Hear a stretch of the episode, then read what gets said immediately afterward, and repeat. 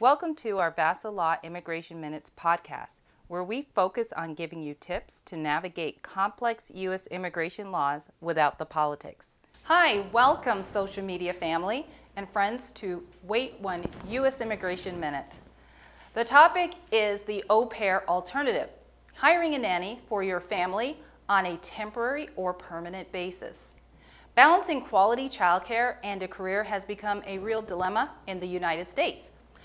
Juggling activities, sports, and taking care of our kids' intermittent medical needs has become unsustainable for even a two parent home. In today's episode, we will discuss how proper planning can help families succeed in hiring a nanny from abroad and or keep their au pair after the maximum time allowance through a cultural exchange program. The Au Pair J1 Cultural Exchange Program provides temporary nannies for a one to two year period. Au pairs are limited by age and visa. After age 26, they are no longer eligible for the program. However, families may begin the process of permanently hiring them through the green card sponsorship process. This takes time and early planning is essential. First, the Department of Labor must do a market test and certify the nanny position. We take care of that process for our clients. Our lawyers work step by step with parents to get the required certifications. The next step is to file the I 140 petition through USCIS and complete an application for permanent resident status on behalf of the foreign nanny. We help consular process when clients are overseas if parents seek to recruit from different locations around the world.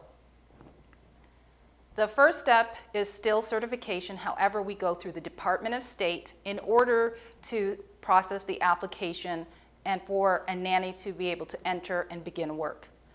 This is a great option where future parents can plan for childcare before the need actually arises, and the processing times vary for nannies depending on the Department of State visa bulletin, which our attorneys monitor regularly to keep our clients aware of those wait times. A final option, which is available to hire a foreign nanny, is through the H-2B worker visa program. We invite you to inquire about this limited option for nannies, which temporarily would allow a nanny to work in the United States for up to three years.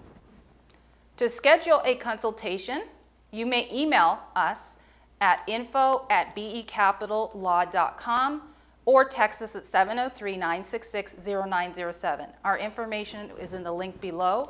We've been members of the American Immigration Lawyer for over 20 years, and we look forward to always answering questions and working with our clients.